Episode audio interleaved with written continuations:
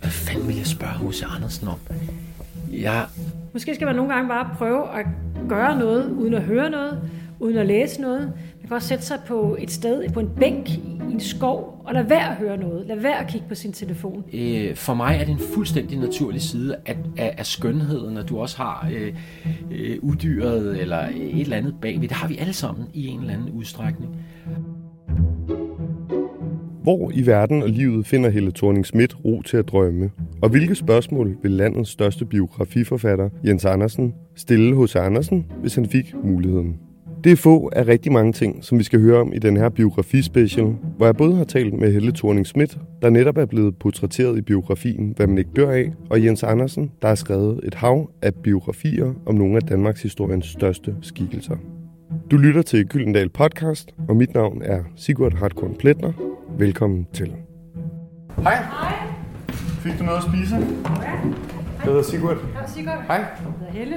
Er du ikke helt balleret efter så mange interviews? Jo, jeg skal lige finde mere her. Jeg er hos jer. Ja. Det er godt. Ja.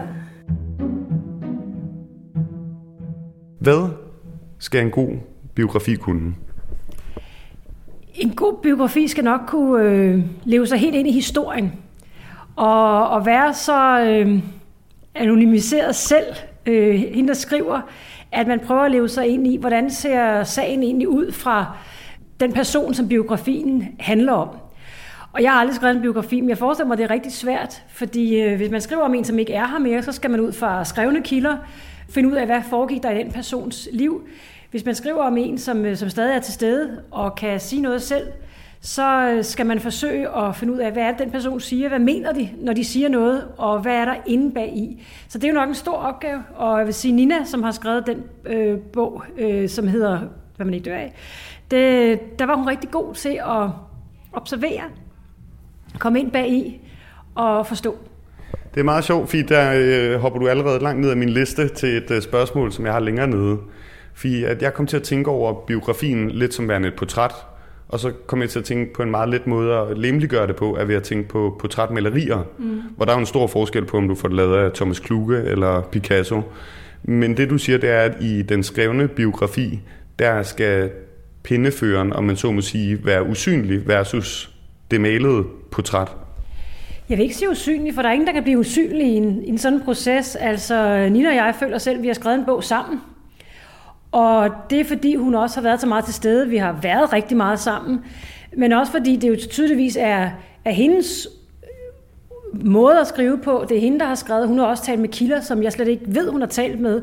Så det, vi har lavet sammen, det er jo sådan en uh, lidt blandingshybridmodel, hvor, hvor jeg har sagt rigtig meget, hvor øh, min familie har talt rigtig meget, men hvor hun så også har haft adgang til alle mulige kilder, som hun så har kunne bearbejde og skrive ind i, øh, i bogen. Så, så det er sådan lidt hybrid, vi har lavet øh, sammen, og jeg tror egentlig, den bliver mere interessant af, at vi har fundet en ny form for biografien. Er der noget i undervejs i, i bogen? Fordi hvad jeg tit oplever, hvis jeg oplever noget, der er øh, voldsomt, eller noget, der er dejligt, så går jeg altid hjem og lige skriver om det, fordi på den måde systematiserer jeg det for at bedre kunne forstå det. Og jeg tænker, i forbindelse med sådan en biografi her, hvor du jo et eller andet sted skal forstå hele dit liv, har du så lært noget, eller er der noget, der har overrasket dig? Er der nogle ting, der pludselig er blevet tydelige for dig? Nogle mønstre, nogle øh, sammenhænge? Ja, det tror jeg faktisk, der er. Der tror, der er nogle sammenhænge, som er blevet mere tydelige for mig, øh, og som jeg også er der er kommet frem til lidt i samtaler med mine familiemedlemmer, som jo er blevet interviewet til bogen, og der sker et eller andet specielt, når man lige pludselig skal tale om en tid, der skete, og det er meget sjældent, at man i en familie sætter sig ned og interviewer hinanden om, hvordan havde du det på det tidspunkt, og hvad tænkte, hvad tænkte du så?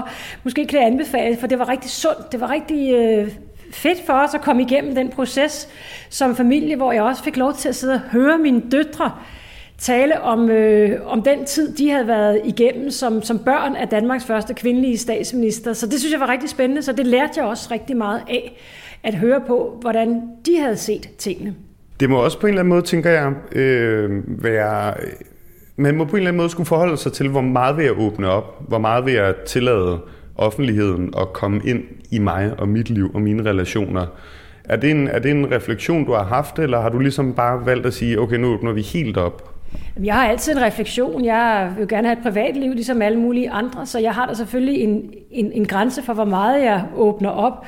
Og øhm, Det har jeg altid haft. Altså, jeg synes også, min, vores børn og Steve har krav på et privatliv. Så det er jo altid en balance. Øh, folk har altid gerne vil se mere. Øh, jeg vil have, at jeg skulle åbne mere op. Der er mange, der har sagt, at vi kan ikke mærke dig. Øh, vi vil gerne lidt ind på den anden side. Så nu inviterer jeg lidt ind på den anden side, men selvfølgelig uden at, at fortælle om, om alt, øh, hvad der er privat. Der er selvfølgelig stadig nogle ting, der er private, som jeg også synes skal holdes i det private rum. Er det, ikke en, er det ikke en svær balancegang at ramme den her med at sige, jeg vil egentlig gerne invitere indenfor, og også være ærlig i, i, på en måde, hvor man kan relatere til, og måske høre nogle af de lidt sværere ting, men samtidig også lige holde det lidt på afstand? Jo, jeg synes, det er en svær balance. Hvad, hvad synes man egentlig er, egner sig til at blive delt? Hvad egner sig ikke til at blive delt? Øhm, og jeg synes i særdeleshed, det har været svært i forhold til mit partipolitiske virke og mit politiske virke, fordi jeg simpelthen gad at åbne op for alle mulige interne processer øh, hos Socialdemokraterne og i regeringen. Så også der har der været en balance. Så jeg synes faktisk hele vejen igennem, så er bogen en balancegang, hvor jeg synes, det er vigtigt at få fortalt en historie, men hvor jeg heller ikke bare gider at åbne alle døre på vidt gab, men også øh, holder nogle døre lukket. Jeg tænker tit, det er jo, altså, hvor, hvor starter man? Sat øh, du og Nina ned, og så sagde Nina, fortæl mig alt. Hvordan, hvordan starter man en biografi og, og hele den tilblivelsesproces?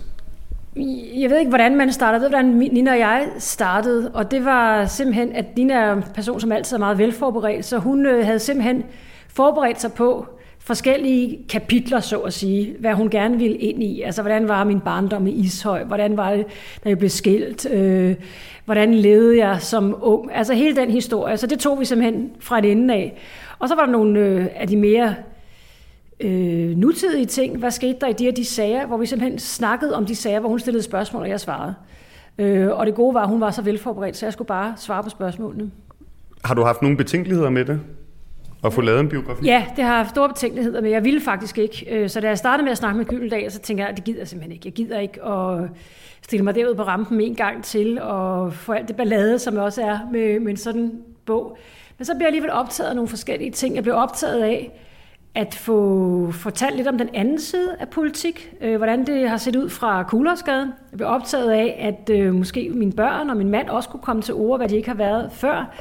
Øhm, jeg blev meget optaget af at få sat en samtale i gang i Danmark om, at vi behandler mænd og kvinder forskelligt, når de søger mod de ultimative topposter, særligt topposter, hvor der ikke har siddet øh, kvinder før. Og jeg blev optaget af, at øh, når nu folk havde sagt, at jeg var så lukket, hvad jeg egentlig ikke synes selv, så ville jeg prøve at åbne lidt op, fordi det også, man kan lære noget af at se på beslutningerne fra den anden side. Man kan lære noget af at erkende, at tit så er det faktisk ret mudret at træffe beslutninger, for der er ofte ikke nogen gode løsninger. Så, så på den måde, så synes jeg også, der var et eller andet, som havde relevans for min samtid. Og så blev det jo også ved med at sige, at det her det er et stykke nutidig Danmarks historie, altså det er samtidshistorie, hvor øh, det også var vigtigt, at historien kom, øh, kom med. Det er sjovt, når jeg tænker, når jeg tænker biografi, så tænker jeg en eller anden form for udødeliggørelse. Sådan ville jeg selv tænke det om mig selv, at, at i og med, at min historie bliver skrevet, så, så er den fortalt, og så, så, den, så findes den. Mm. Så, er den, en, så er den, for, den er for evigt.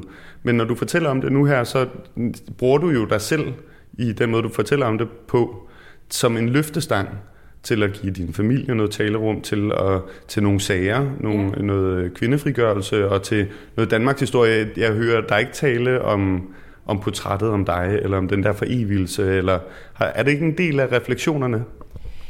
Det har ikke været så meget en del af min refleksion, men jeg kan godt se, at nu ligger der en bog, og det er jo fantastisk. Så, det, så er, er min historie i hvert fald i et vist omfang beskrevet. Og det er glad for, at jeg kan give til mine børn. Det er da meget øh, rart, at de nu kan have et sted, hvor de kan kigge på, hvad, hvad, kommer, hvad de rundet af, hvad deres øh, mormor øh, rundet af, og, og dermed også dem selv. Så det tror jeg, der kan være interessant, at de får, de får i hvert fald muligheden, øh, når de engang bliver interesseret i det. Jeg tror ikke, de er så interesserede nu. Men når man bliver, senere bliver interesseret, når man selv får børn, så begynder man også at blive lidt mere interesseret i, sådan, hvor man, hvad man kommer af. Og der kan de jo så læse om øh, i hvert fald min mor og min far, øh, og det, det liv, de kommer fra. Når jeg laver et interview i forbindelse med et eller andet, så føler jeg ofte, at det er forsimplet, eller sådan, jeg, jeg er irriteret over, at det viser mm. noget, men det viser jo naturligvis ikke det hele. Det er jo interviewets kunst, det er biografiens kunst, det er at fremhæve nogle væsentlige ting. Og så tænker jeg, når du så læser en biografi om dig selv, tænker du så, det her, det er Helle, eller tænker du, her er nogle ting, men det er ikke helt mig? Jeg tænker helt sikkert, at det er brudstykker. Øh, og det er, der er ting, jeg også tænker bagefter, ah, hvorfor vi ikke det med? Og det betød jo også noget, og ej, det var da også vigtigt. Så det har jeg bestemt, og det har vi begge to i virkeligheden, hvor vi kom til at tænke på bagefter. Det skulle vi også have snakket om.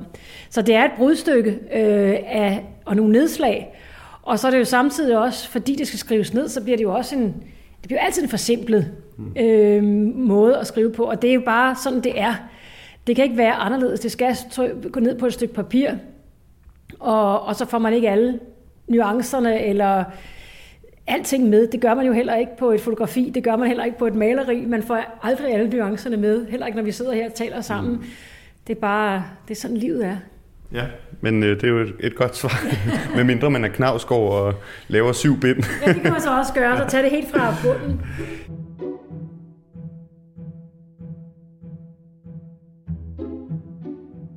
Jeg fik den idé at spørge Jens Andersen. Ved du, hvem han er? Ja, selvfølgelig. Øhm, jeg spurgte Jens, hvis du kunne stille Helle et spørgsmål, Ja. hvad vil du så spørge Helle om?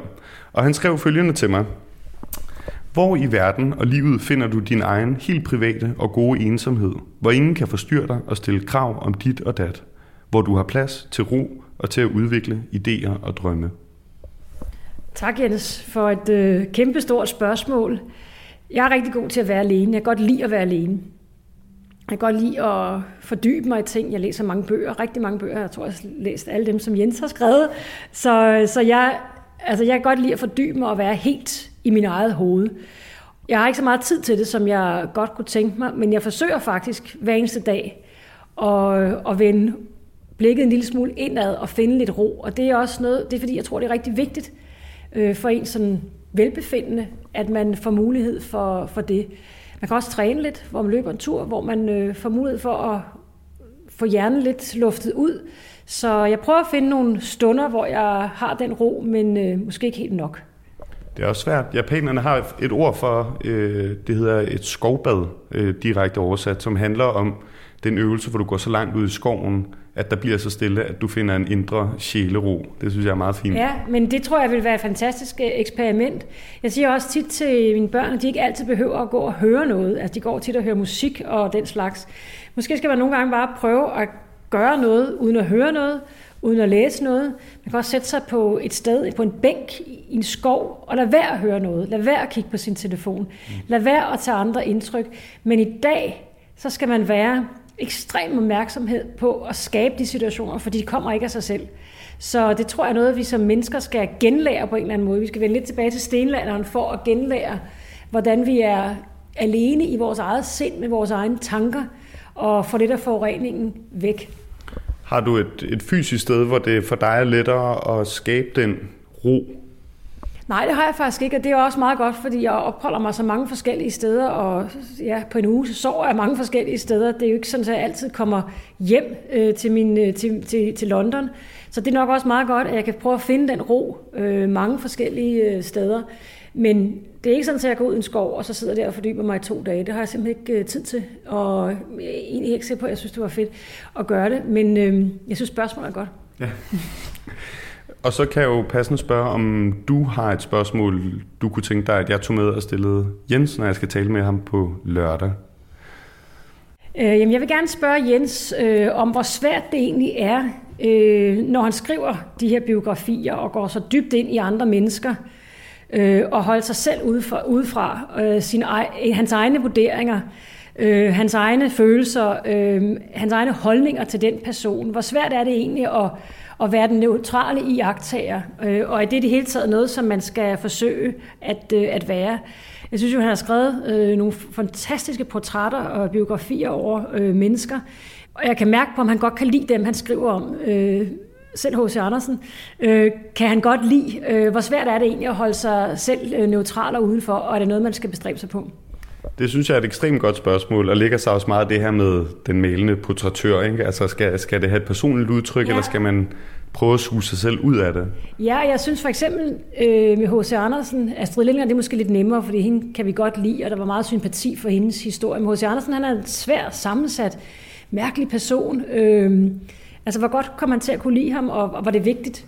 Hvilken biografi har du læst, hvis du kunne anbefale en, som har gjort et stort indtryk på dig? Øh, jamen, jeg kunne rigtig godt lide biografien om Astrid Lindgren, og det er måske også den, er det den sidste, jeg har læst, øh, som, som jeg har læst, som jeg var rigtig glad for at, at læse.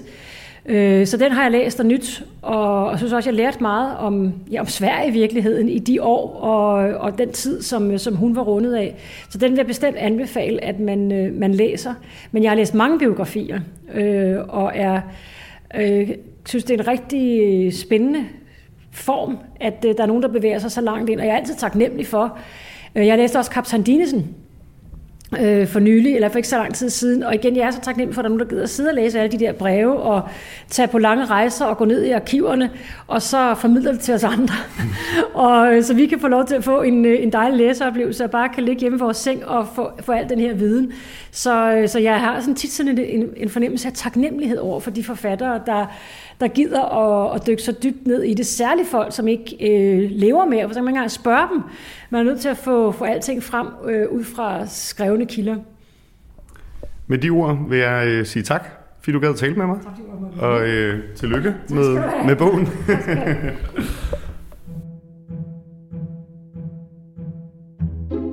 Jens Andersen har skrevet biografier om blandt andet Astrid Lindgren, H.C. Andersen, Dronning Margrethe, Tove Ditlevsen og senest en bog om kronprins Frederik, som udkommer 1. november. Jeg har taget på besøg hos ham for at høre, hvad det indebærer at være biografiforfatter, hvilke udfordringer man står overfor, og om forskellen på at portrættere en afdød og en nulevende.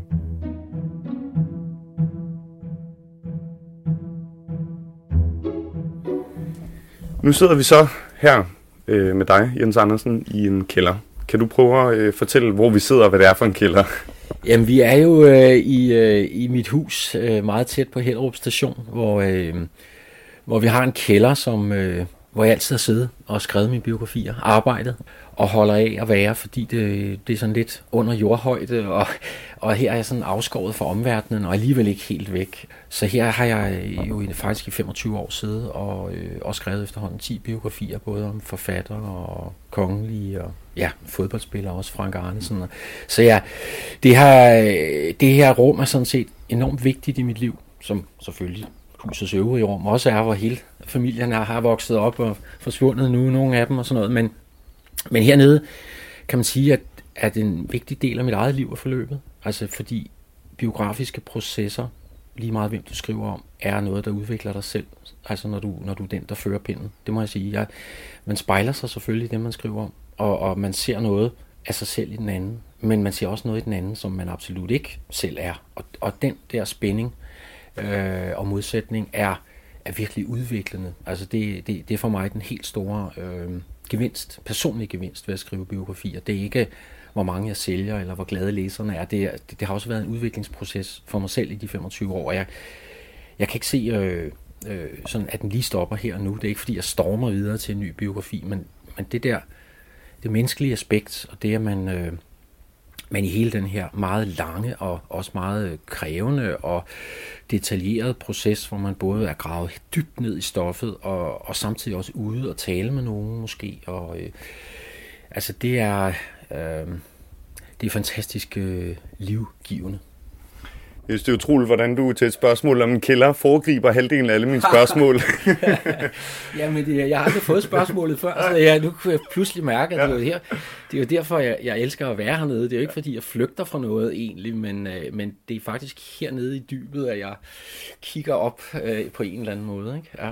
Og jeg kan til lytteren lige fortælle, at der taler om et øh, lidt lavloftet, tør jeg gerne sige, rum. Det må du gerne sige. Øhm, der er et øh, gulvtæppe og en masse bogreoler står en cykel, en globus, en byste af H.C. Andersen med en fes, er det ikke det, det hedder? Jo, det det. En fes på. Jo. Og, øh... Andersen som tyrker er, øh, er, er, er på en eller anden måde større bliver det ikke. Altså en dansker, som virkelig tog det fremmede til sig som ham, ikke? Øh, om det så var festen. Ja. Så han står også der og minder mig om, øh, altså hvor, hvor, hvor grænseløse mulighederne er i os mennesker. Jens, jeg har jo tænkt mig at tage dig igennem lidt forskellige spørgsmål. Og du må jo prøve at svare efter bedste evne og sige til, hvis der er noget, du synes, vi skal dvæle lidt mere ved, eller springe over. Hvad skal en god biografi kunne? For mig øh, skal en god biografi øh, have et nærvær. Altså, der skal være et nærvær, som, sådan så man som læser selvfølgelig føler sig nær på den, der bliver portrætteret, men på en eller anden måde, skal man også føle, at der er en kraft, der fortæller historien. Og det er jo i de fleste biografier, også øh, selvbiografier med ghostwriter og andet, så, så er der jo en forfatterpersonlighed og en forfatterhånd, der fører det her, og som kan være mere eller mindre skjult. Og det synes jeg er, øh, er noget af det, der, der er rigtig vigtigt, at en god biografi er, er velfortalt. Den skal være velresearchet. Man skal også fornemme, når man læser en god biografi, at her har, øh, her har, her har forfatteren været ude i alle hjørner. Altså, øh, selvom alle hjørner måske ikke bliver fortalt i biografien, så har man en fornemmelse af, der er ikke, der er ikke en sten, der ikke er blevet vendt. Og hvis den ikke er blevet vendt, så er der en grund til det, eller sådan noget. Altså, det synes jeg er, er, er helt afgørende, og det kan jeg så også høre på, på læsere, der er glade for mine bøger, at de har den der oplevelse af, at her er faktisk en forfatter, der har gjort sig umage, og ikke bare skyndt sig at lave en biografi i løbet af et halvt år, øh, øh eller, eller tre kvart år. Så det, altså grundigheden, og, og så selvfølgelig også, at den er, er velfortalt. Man skal, man, jeg tror, nogen undervurderer nogle gange, hvilken kunstnerisk udfordring også det er at lave en god biografi. Fordi selvom den selvfølgelig ofte bliver fortalt fra fødslen og frem til øh, enten døden eller til den, øh, det, det tidspunkt, vi er i, i den portrætteredes liv, så, øh, så er der mange måder, man kan fortælle historien på. Og, og det har jeg selv eksperimenteret utrolig meget med. Jeg starter min biografi med hos Andersen, hvor, da han bliver konfirmeret og stormer ind i København og sætter sin store fod i døren alle steder. Ikke? Øh, Tove Ditlevsen startede jeg omtrent ved hendes øh, selvmord, og så ligesom fortalte historien baglæns. Ikke? Og sådan øh, forsøger jeg egentlig hver gang ikke at finde et nyt sted, men, men tænke, kunne man også, øh, måske kunne jeg fortælle den her på en anden måde. Og i, og i biografien om kronprins Frederik sagde jeg jo til ham, da vi startede, jeg aner simpelthen ikke, hvordan den her kommer til at se ud. Det, det kommer, mens vi leger. Det kommer, mens vi, vi snakker, og, og jeg læser mig dybt ind i det her stof, så begynder jeg langsomt at finde ud af, hvordan skal hele det her øh, forløbe. Og jeg synes, den der gode, den, den gode biografi, der mærker man, at her er der også en fortæller, der har givet sig tid til at finde ud af, hvordan historien skal fortælles. Og så ud over selvfølgelig, at det skal være et detaljeret. Den, den, sidste gang, hvor jeg havde den fornemmelse, da jeg læste en biografi, det var Bruce Springsteens som jeg synes er ekstremt god, og, øh, og hvor han også våger noget. Det vil man jo også gerne have som, som læser, og selvfølgelig også som forfatter, at øh, både den, man portrætterer, og også det, man selv skriver, har, har, lidt har noget kant, ikke? og på en eller anden måde også bringer noget nyt til dørs, og, og, og at der, øh, der er nogen, der våger noget her.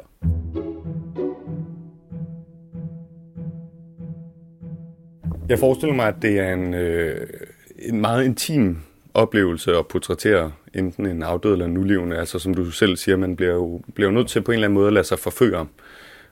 Hvordan beslutter du dig for, hvem du vil portrættere? Det er jo en stor beslutning i dit ja. arbejdsliv. Det er jo meget tid, du skal bruge med den person. Det er det. Men det er jo, at der er, kan man jo sige, at forførelsen jo i gang allerede. Fordi at det er jo ikke sådan, at jeg har en liste over, øh, det kunne også være interessant at skrive om Herman Bang, eller Niklas Bentner, eller, eller alle, altså det, det har jeg overhovedet ikke. Øh, og, og ideen med, med kronprins Frederik var heller ikke en, jeg havde på sådan en eller anden øh, to-do-liste eller noget. Det udsprang egentlig ikke af en forførelse, men af en, øh, hvad kan man sige, øh, fascination og, og næsten lidt en lille smule fortryllelse, fordi at jeg mødte ham første gang, da jeg skrev øh, om hans mor, øh, M40 år på tronen, om hendes øh, 40 år som, som regent. Og der øh, var han en af dem, jeg interviewede. Og det var et utroligt interessant interview, fordi i starten havde vi meget svært ved at komme ind på hinanden. Jeg havde øh, meget mere indviklet spørgsmål, end du har med her. Og, og kronprins Frederik var ikke helt med på, hvor jeg egentlig ville hen. Og jeg tænkte, kæft det her, det går galt. Altså, øh, jeg får ikke noget med hjem på bloggen, eller, eller noget som helst. Og sådan i min forvildelse sad jeg og kiggede rundt i det her rum, og der hang så et stort øh, øh, billede af, af, af verdenskortet og sådan noget. Og så, så lige pludselig så tænkte jeg Grønland. Altså Grønland. Og så tog jeg noget spørgsmål, jeg havde meget længere nede på siden, som handlede om hans forhold til Grønland, og det hans mor og ham havde haft sammen på Grønland. Og så var det simpelthen som om, at proppen røg flasken. Altså, så kom der en ånd op af ham, som, som fortalte fuldstændig fortryllende, altså om, øh, hvad Grønland betyder for ham som rum og, og mentalitet og natur, øh, sceneri, og, det, og et fællesskab, han har haft med sin mor op i de her omgivelser. Ikke? Og det, det var en fascination, som jeg tog med mig, og, og øh, som lagde sig inde i mig, og så gik der nogle år, og Øh, og jeg øh, gik så og, og vidste ikke rigtig, hvad jeg skulle lave lige efter øh, Astrid Lindgren-bogen var blevet færdig og udkommet og sådan noget. Og så pludselig så tænkte jeg, det kunne jo være, at fordi Monique, der skal lave sådan en bog om, om op til hans 50 års fødselsdag, skulle jeg ikke prøve at høre øh, hoffet, om de allerede har entreret med en eller anden, eller om jeg kan lægge billet ind og så videre. Ikke? Så det, det øh, startede også med en, en art fascination, eller fortryllelse, eller, eller forførelse, hvad man nu vil sige. Jeg, jeg kan ikke skrive biografier. Jeg kan ikke skrive biografier om mennesker, som jeg synes er dumme svin.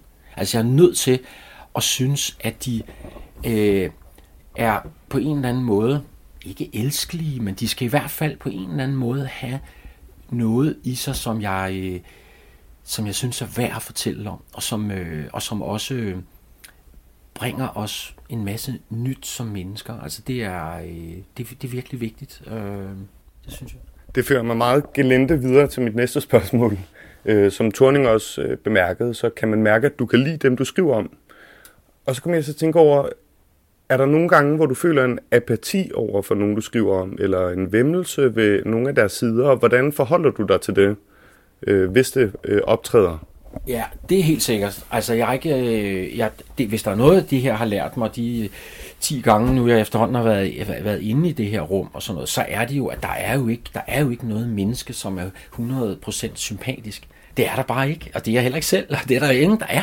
Vi har jo alle sammen nogle bagsider, og nogle, øh, vi har nogle dyder, men vi har virkelig også nogle laster og alt muligt andet. Og jeg har skrevet som, om sådan en som Tove Ditlevsen, ikke, som jo var et monster øh, øh, af en mor hjemme i familien på en eller anden måde, og lod alt sejle og sådan noget. Men samtidig har skrevet nogle af de mest vidunderlige kærlighedsdigte, og, og egentlig gør os klog på, hvordan man kan leve et godt liv sammen. Øh, mand og kvinde, eller mor og børn, eller hvad, hvad det nu måtte være. Og det, det er jo et totalt paradoks. Øh, og det synes jeg, at jeg møder hver gang, at, at vi, men, vi som mennesker er fuld af paradokser. Og det er det, biografien også kan. Altså, den kan, give, øh, den kan trække øh, sin læser med ind i et rum og sige, og det er egentlig det, jeg forsøger at gøre hver gang. Jeg, mine, mine biografier må ikke ende med en case story eller med en formel på, sådan og sådan er det her menneske. Jeg vil gerne ende hende ved øh, det, man kunne kalde for en eller anden form for skulptur. Altså øh, af H.C. Andersen eksempelvis, som jeg har bygget op i løbet af de her mange sider. Og så skulle læseren gerne have en fornemmelse af, at man i løbet af bogen er, er kommet hele vejen rundt om skulpturen og har set både forsider og bagsider. Og det med, med altså at møde, fordi der igen, altså hvis du tager øh, øh, Tove Ditlevsen, altså jeg, jeg står, er helt uforstående over for nogle af de øh, øh, valg, hun foretog i sit liv øh, i forhold til sine børn og sin familie og andet. Øh, men objektivt set kan jeg sagtens skrive om det. Det er ikke noget besvær for mig. Jeg, jeg, har, jeg har aldrig, øh, blandt dem jeg har haft fingre i, også H.C. Andersen, verdens mærkeligste mennesker, altså, som virkelig også har nogle... Øh, øh, ubehagelige sider øh, og øh, dybt uforståelige sider og sådan noget. Men det, øh, for mig er det en fuldstændig naturlig side af, af, af skønheden, at du også har øh, øh, udyret eller et eller andet bagved. Det har vi alle sammen i en eller anden udstrækning. Kan du komme, kan det, kan, kan du komme for tæt på? Kan noget blive for nært for, for dig i forhold til at lave en biografi om et andet menneske? Øh, det er et rigtig godt spørgsmål, fordi her tror jeg, det adskiller sig lidt fra øh, at skrive om nogen, der er døde, og nogen, der er levende. Fordi med, de, med dem, der er afdøde, og hvor du nogle gange sidder, jeg har jo siddet med fantastisk kildemateriale, hos Andersens breve og dagbøger og andet, dem, dem kender vi jo, men det er alligevel øh, uhørt privat og intimt, når man er nede i det. Jeg har siddet med Tit Jensens dagbøger over 40 år, som jeg var den første, der læste formentlig efter hende, og sådan noget de er virkelig, øh, virkelig, virkelig tæt på. Men der var nok en afstand til, at hun sad ikke i rummet på den måde, eller, øh, øh og, og heller ikke hos Andersen, til at alligevel sagtens kunne, kunne, kunne vide, at hold op, sådan og sådan og sådan, og nu ved jeg det og det og det, men så må jeg finde ud af, om jeg alligevel skal have det med i biografien eller ikke. Det må, det må komme an på en prøve, når det er skriveprocessen kører.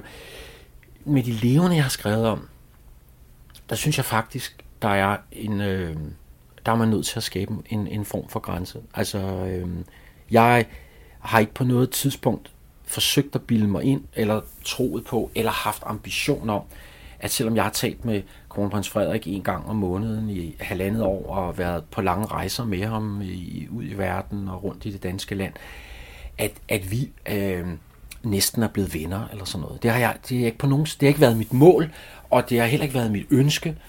Og jeg har ikke taget en eneste selfie med ham og mig, øh, fordi jeg, på en eller anden måde var det, billede, var det for mig et billede på, at her, her over, ville jeg overskride en grænse, som jeg egentlig synes var nødvendig. Altså, så øh, så jeg, jeg tror, især med de levende er det vigtigt, at, der, at man har de der grænser. Og så måske også, der måske er den dynamik i det, at, at her er så også rummet til, at man kan forhandle, altså og man kan tale om, jamen, at du kan sige, jamen, jeg, jeg, jeg er sgu nødt til at spørge til det her. Altså, vi er nødt til at have det her med på en eller anden måde.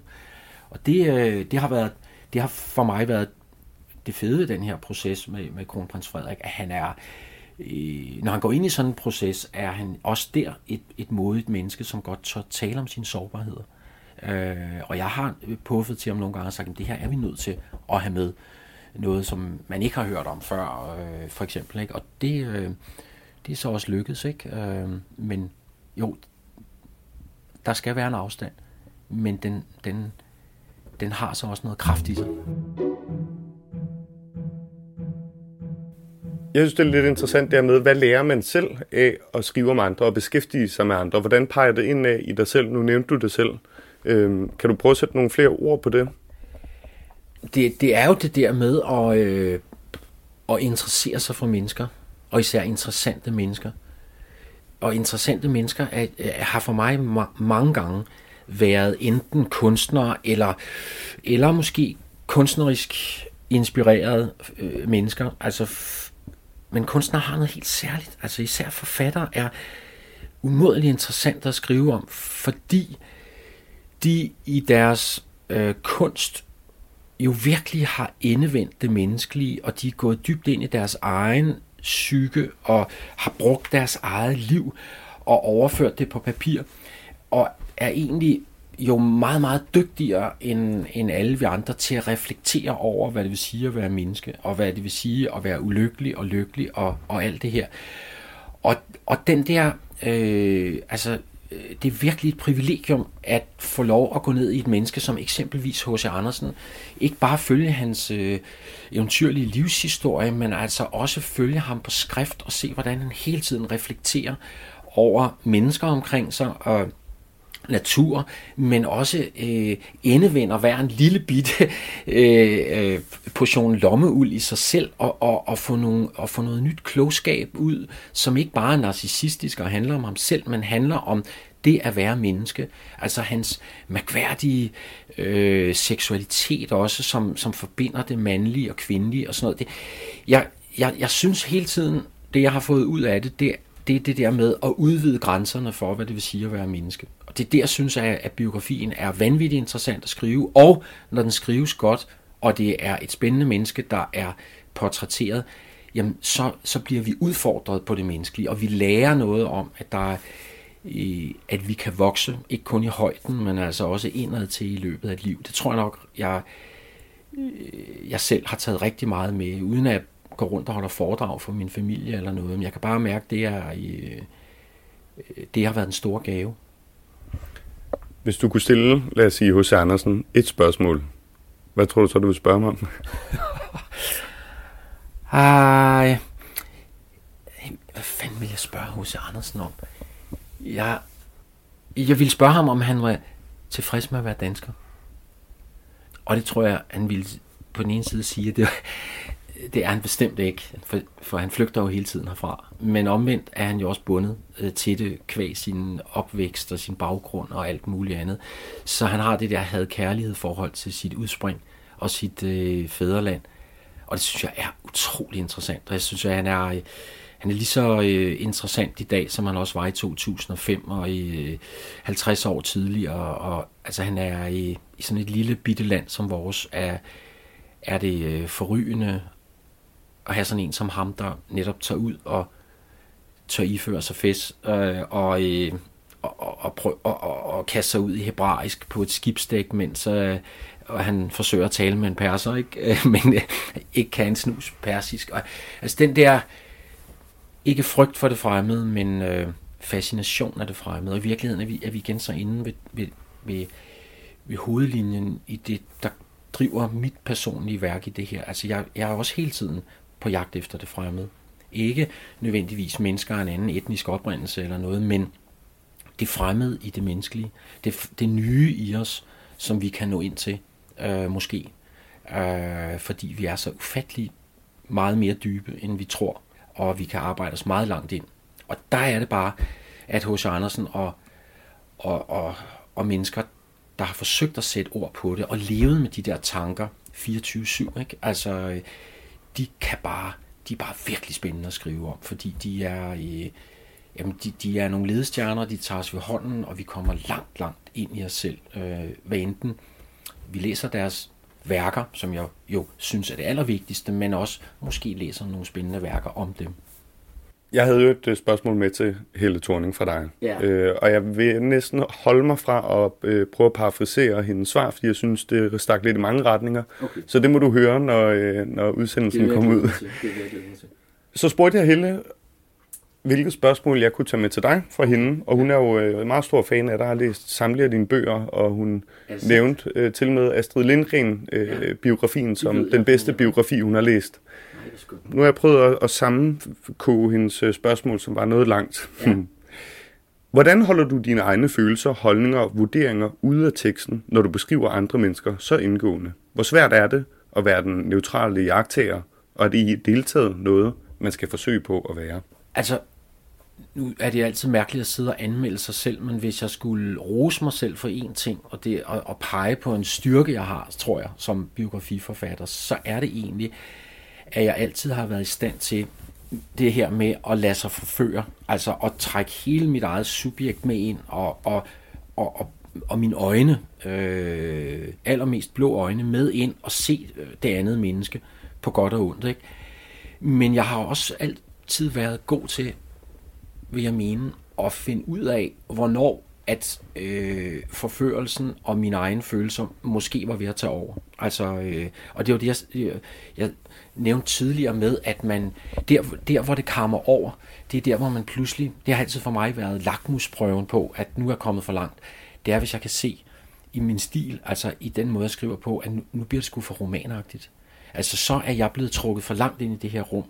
Jeg, øh, i, mine kræfter skal gå på at finde øh, enten få de levende til at tale om de her ting selv, eller også finde de her ting i de afdødes kilder, øh, i deres bøger, eller breve, eller dagbøger, hvad det måtte være, og lade dem selv forklare det, og så er det mig, der lægger op til det. Og i den måde, jeg lægger op til det, der må jeg ligesom slå mig selv over fingrene med en magisterlineal og sige hertil og ikke længere, ikke? Altså, og så skal de selv øh, fortælle øh, de her ting.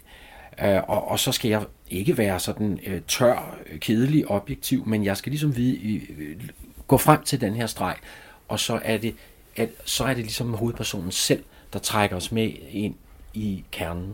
Jens, så har jeg bare et aller, aller sidste spørgsmål til dig. Ja. Øhm, oprindeligt havde jeg tænkt mig at spørge dig, hvilken biografi du vil anbefale, eller en, der havde gjort et særligt indtryk på dig. Ja. Men i stedet tror jeg faktisk, at jeg vil udvide spørgsmålet kvæg din fortælling om, hvad, hvordan skønlitteraturen også har påvirket dig, og spørge, ja. hvilken bog har gjort et særligt indtryk på dig?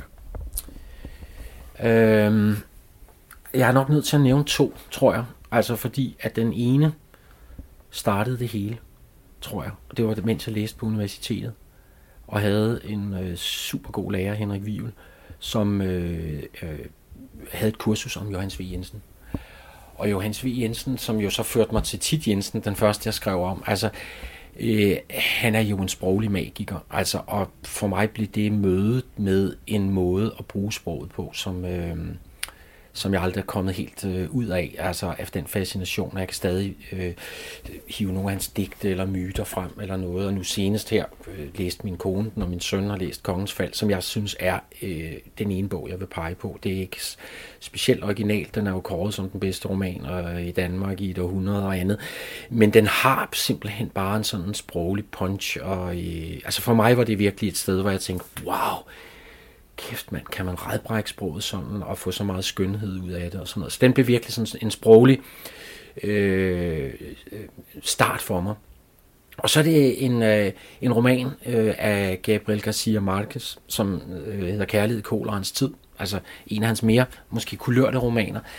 Men den øh, er, altså, har jeg læst flere gange også, og jeg øh, øh er, er øh, blevet meget besat af den, fordi den handler om kærlighed. Det går meget kunst, øh, det meste, men den har bare det her lange perspektiv, som jeg tror, jeg også har et særligt blik for, når jeg skriver biografier, om at en kærlighed og en forelskelse øh, kan gå øh, Øh, helt fra ungdommen og helt til, øh, til gamle dage. Og det handler den her bog jo om to, der ikke får hinanden som unge, men så får de hinanden som gamle øh, og sejler under kolerens flag øh, og nyder hinanden som elgamle mennesker.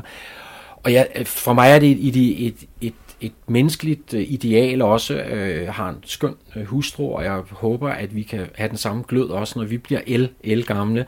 Øh, og det, det, det ligger i biografierne, det her, at folde et helt liv ud og ligesom sige, wow, prøv lige at se, hvad man kan få ud af det. Ikke bare for sig selv øh, af penge og kunst og andet, men se også, hvad man kan få ud af det sammen med andre, hvis man virkelig, øh, hvis man virkelig lægger noget energi i det. Så, så den ene bog her, Kongens Fald, den har givet mig det sproglige, øh, los i røven, og Kærlighed i Kolerens tid har givet mig troen på det, på det menneskelige på en måde. Som, og så har han jo det der igen, lidt aller Johannes V, den her lidt fabulerende stil, som jeg tror også, man vil, man vil kunne genkende en gang imellem i mine egne bøger, øh, på godt og ondt. Altså, jeg er meget, jeg er meget rundet af den der bølge af magisk realisme, som, som kom ind over os i 70'erne og, og, øh, og 80'erne, øh, og hvor man virkelig gerne vil tilbage og fortælle øh, historierne og, og, og, og menneskene fra helt fra, fra rødderne af.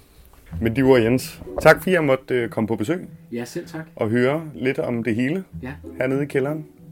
Øhm, og jeg glæder mig til at læse din bog om kronprins Frederik, der hedder Under bjælken, som udkommer den 1. november, om jeg ikke husker helt forkert. Det er helt rigtigt. Det er godt. Tak for det. Selv tak.